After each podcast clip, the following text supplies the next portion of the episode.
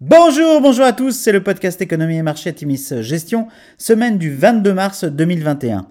Alors petit avertissement, les performances passées ne préjugent pas des performances futures, bien lire les documents de référence des fonds avant d'investir, et puis nous allons citer un certain nombre d'entreprises, il s'agit d'une simple illustration de notre propos et non d'une invitation à l'achat.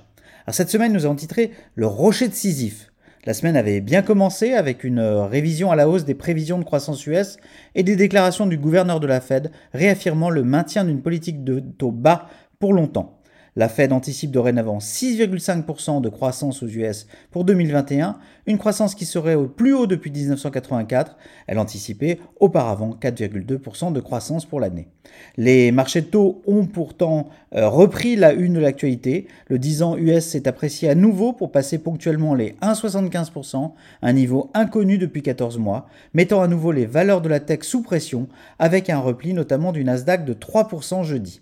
Sur le front sanitaire, plusieurs pays européens, dont la France, ont renforcé leurs mesures de limitation des déplacements. La troisième vague de coronavirus oblige.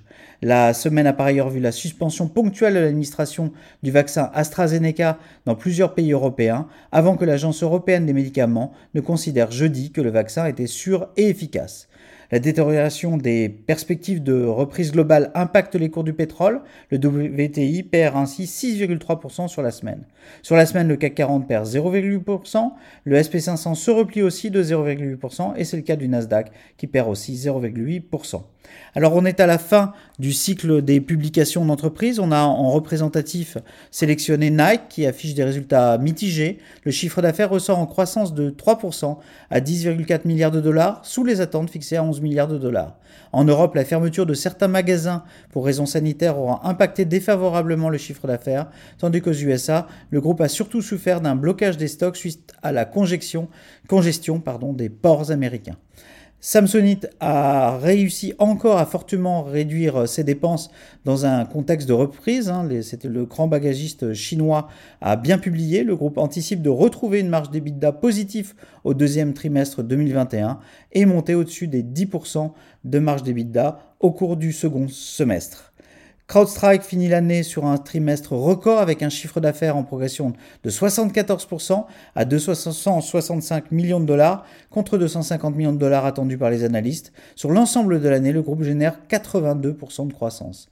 L'annonce vendredi de l'ouverture d'une enquête du département de la justice américain sur l'activité carte de débit de Visa a impacté sévèrement le titre. C'est un dossier à suivre.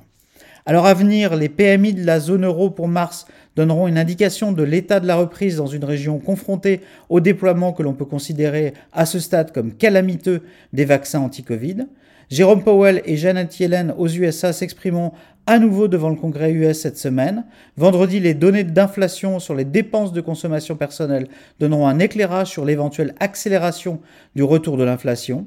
Après des déclarations inquiétantes de plusieurs industriels, dont Nike est le plus récent exemple, nous suivrons les conséquences de l'actuelle crise de la supply chain annoncée dans plusieurs secteurs. L'histoire semble se répéter et certaines corrections semblent aussi exagérées à la baisse que les rallyes à la hausse des semaines antérieures. Ainsi, de nombreuses valeurs de la tech, portées par des tendances longues non remises en question, sont dorénavant à plus de 30% sous les plus hauts. Une période de shopping très sélective s'impose donc selon nous, surtout en cas de ralentissement de la hausse des taux longs. Nous accroissons par ailleurs toujours notre pondération sur les valeurs de sortie de crise. Nous vous souhaitons une excellente semaine à tous.